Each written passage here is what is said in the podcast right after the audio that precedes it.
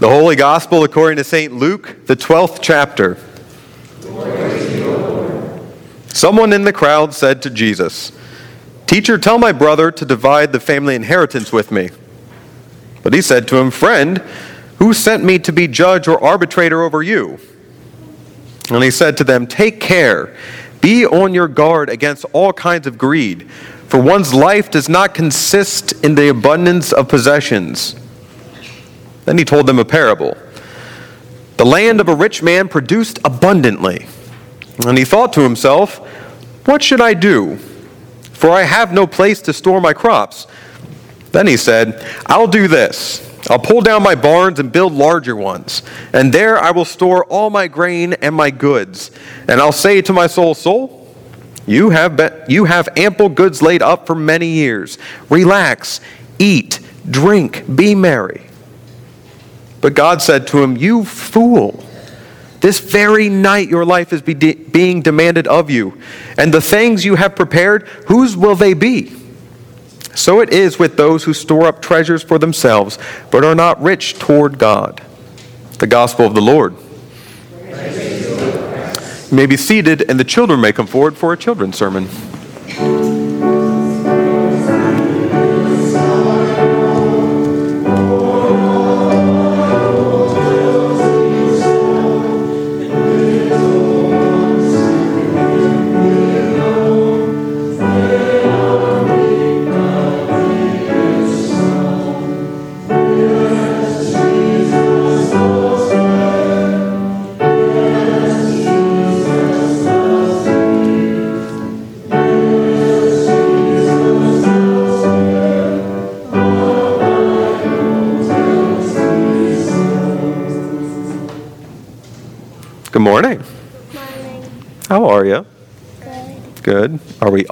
Tired?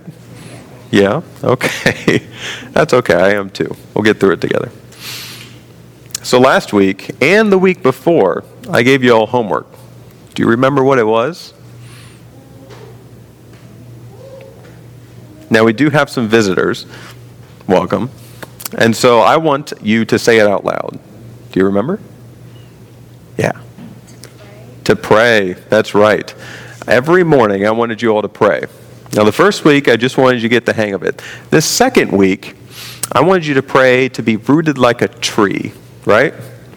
To be grounded. Where do uh, trees' roots go? Under the ground. Under the ground? Why? So they can stay where they are. So they can stay where they are. Yeah, they don't tip over and fall. Why else? They absorb water and nutrients. Very good. What else? Like irrigation for the potatoes. Irrigation for the potatoes? Maybe if they got extra time. Maybe if they got extra time. But they could. Or we could water like our plants. Water. Very good. They need drinks. So these roots, they keep us upright and they keep us stable. And when the wind blows, we don't fall over. And when the rain comes, we don't get washed away. Roots are good. So, But why are roots are roots good? So we stay where we need to stay. It's kind of like if, uh, if Gabriel were a tree. Gabriel, stand up and be a tree. Could you do that for us? You did a very good job reading, by the way. Okay. Thank you. Uh, Michael, I need you to be the wind. Now, without anybody getting a concussion, what happens when there is wind and no roots? Yep, that seems bad, right?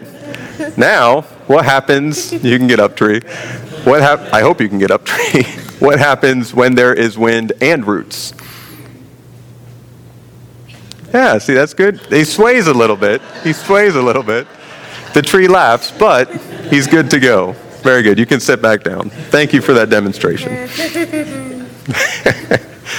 and so, I wanted you to pray to be rooted like a tree. Now, today's text, we have somebody that has a ton of stuff. Actually, what it says is their crops do really, really well, and their barns are just overflowing. That's a good thing, right? Yeah, what if, what if you had, does anybody here like chocolate? Kind of. Anybody here like blueberries? Okay, we'll do blueberries. What if you had all the blueberries you could eat and even more, and there was just baskets and baskets? What if they filled your whole kitchen and your whole house and you didn't know what to do with them all? Eat them? Okay. But eventually you get a stomach ache and you even have more. What do you do? Sell them. You could sell them. You could try to freeze them, maybe. I don't know. You could jam them. You could do a lot of stuff with them, right? Yeah. This particular guy, when he got a lot of stuff, he said, I'm going to They build barns. on cheese. Oh, yeah, they can grow on trees. That's true. I think. Yeah. They can. Uh, he built a lot of barns. That's not the important part.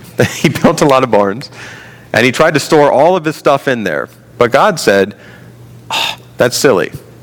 This very night, I'm going to be taking you away from those things. And then whose will they be? What's going to happen to them? When we die and all of our stuff is left behind, do we get to take it with us? Nope. Nope, it's just there. And so, what Jesus was trying to say is all your stuff, it's not important. What you need to do is to store up a relationship with God. How do you do that? How do you do that? How do you build a relationship with God? We know how to build barns. How do you build a relationship? Yeah. Pray just once?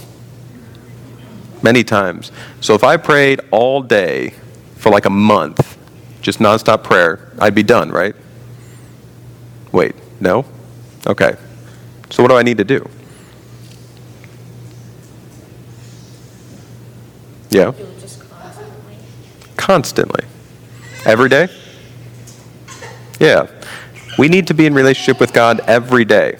And that doesn't mean long, verbose prayers, but paying attention to what God's doing every single day for as long as we live.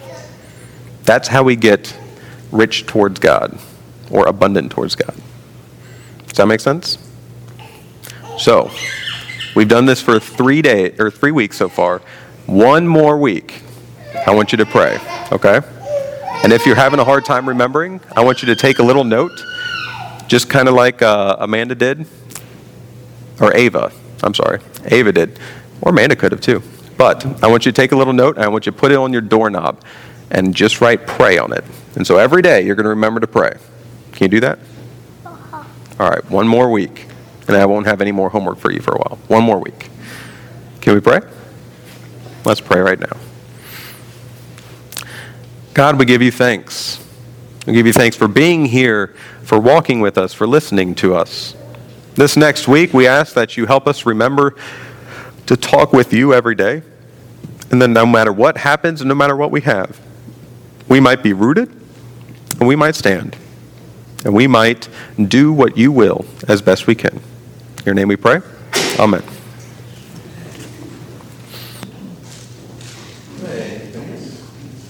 You always pass out a treat.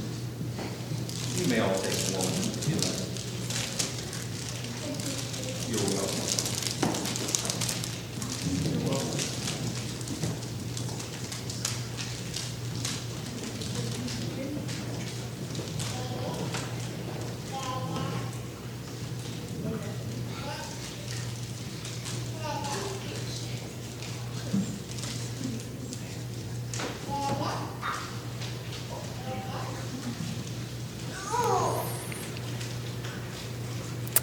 In the name of Jesus, Amen.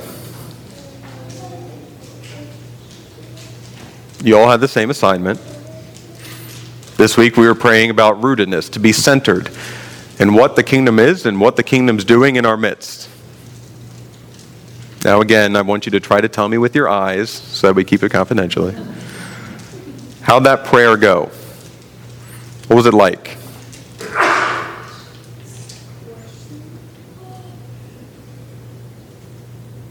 Looks like a few more people did the work, which is great.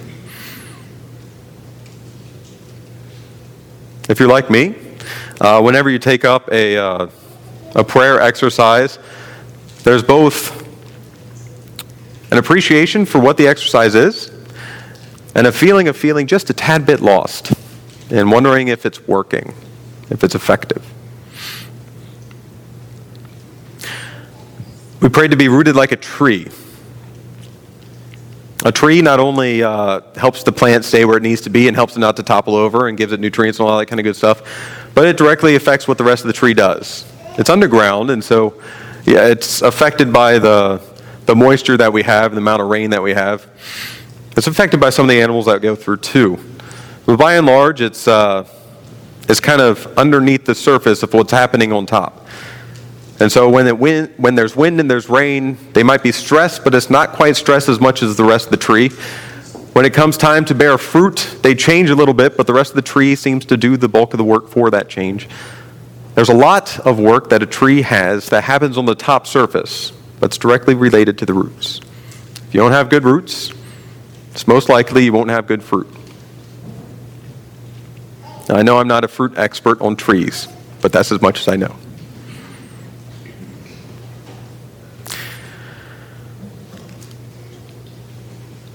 This text is often interpreted as a man has a rich abundance of crops coming in. It looks like it's probably grain because he decides to store it in a barn. And so instead of uh, giving it out or even trying to sell it, he's going to try to store this grain, keep it in barns, and uh, sit back and relax for a while. It doesn't necessarily say that he'll relax for the rest of his life because grain doesn't really work like that, anyways. But what it does say is he's going to take some time off and not do much. There's a part of me that's a little jealous of this man. The rest of the parable says, You fool! Don't you know that this very night your life is being demanded of you? And then, whose will these be? A lot of times we take that this very night your life is being demanded of you to say that uh, perhaps this man died. And where will the rest of his treasure go? Why store it up? But if we answer that question, if he has sons, or if he has even an inheritance, if he has people that he worked with, a lot of times it'll just go to them. So it's not the end of the world. What I've always taken this particular part of the text to mean is you fool, this very night, meaning this night that you think of these plans to build a barn, this moment where you're deciding what to do with your inheritance, with your stewardship, with the stuff that you've had, this is the time when your life is being demanded of you. This is the moment where you are called into account for your actions. This is where we see the type of fruit you will bear. When you are gifted, when you are given with an abundance of creation, when you're gifted with so many opportunities, what you choose to do with those is when your life is being demanded of you. It's not when your life is taken away. We all die the same way. We all die. Your life is being demanded of you when you decide what to do with it each and every day. This night, the next night, and the night following, for the rest of your life, your life is being demanded of you.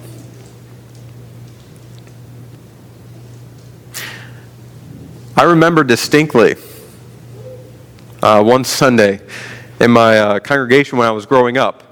We had a, uh, a building ministry. Uh, they were called St. John Builders, and they went out and they built homes for the, the homeless and for those in need throughout Salina, which is the town where I uh, lived growing up. They did phenomenal work, and they had a ton of people that wanted to donate things. And so when a, a nursing home would, would uh, renovate. They would look at uh, the toilets, and some of them were still good. They would look at the doors, and some of them were still good. They would look at different fixtures, and some of them were still good. And they would turn to St. John Builders and say, Hey, do you want some of this stuff? This could go, could go great into the new homes that you're building. And they said, Yeah, this, this is a great idea. We can save some money. We can recycle some things.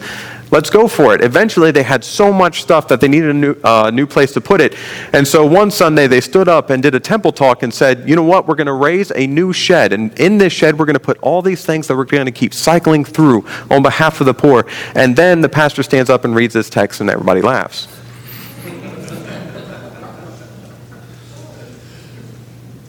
So, on that day, we learn that it's not just about a barn, and it's not just about things, Barns aren't inherently evil. You can use barns in a very good way, just like the St. John builders use barns in a very good way. You can store on behalf of the least of these so that people might have things that they need. Barns aren't the bad part. And storage isn't the bad part, and saving up isn't the bad part. It's what you're doing with every part of what you have. It's the way in which you spend it, it's the way that you're oriented toward God and toward your neighbor. Now is the time when your life is being demanded of you. And when your life is being demanded of you, when all this fruit comes, when all these opportunities show up, both the ones that are great to be a part of and make you feel good, and the ones that stress you out and you just want no part to deal with, it's in those moments that roots come in really handy. It's very hard to be centered and oriented in an instant. It's very hard to get in line with the kingdom of God in a moment. And so, the work of being in line with the kingdom of God, the work of being in relationship to God, the grace that happens in those moments is built up before the crops come in, before the abundance happens. We're praying now. We're listening now. We're discerning now. So that when these things come, and they already have in many, many cases, we might not, we might know what to do with those good gifts. With the things that we have, with the things that we do, with the people that we are. We have an incredible opportunity as this congregation, as people of God in this place. We are by far not the poorest congregation I've ever seen. In fact, we are one of the ones with a little bit more money per person that I've been a part of. We're the ones with an incredible amount of gifts. I mean, I'm talking the percentage of people who can provide with expertise in this congregation is astounding. We are people who are gifted with story, with song, with music, with skill, with expertise, with money, with time, with talent. Our barns, if they're not overflowing, are simply bursting at the seams. Thanks be to God for that. The barn is not the bad thing. The barn is the celebration. And now we decide what to do with it. People of God, how should we spend? How should we give? What should we do with the gifts and abilities and talents, with the monetary abilities, with the expertise that we have at our congregation? This very moment, our lives are being demanded of us. So, what is it?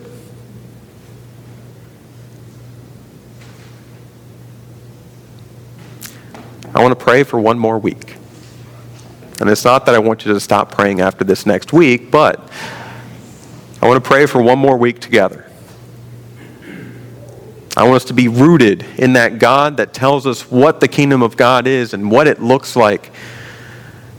I want us to be centered in our relationship with Christ. In our moments of prayer, I want us to listen. Because discernment, that listening for God and what God's doing, discernment happens repeatedly and over time. And so, one more week. Listen for what is God, what God is calling us to do. Listen for where God is moving. Look for those things. And prayer, and solitude, in community, and in conversation. And between the stories that we share and those things that we hear in the innermost parts of our hearts, I know that God will lead us forward. When our lives are being demanded of us, we turn to the one who breathed life into us. Let's pray one more week and see where we're led. God be with you And thanks be to God for the brimming barns. Amen.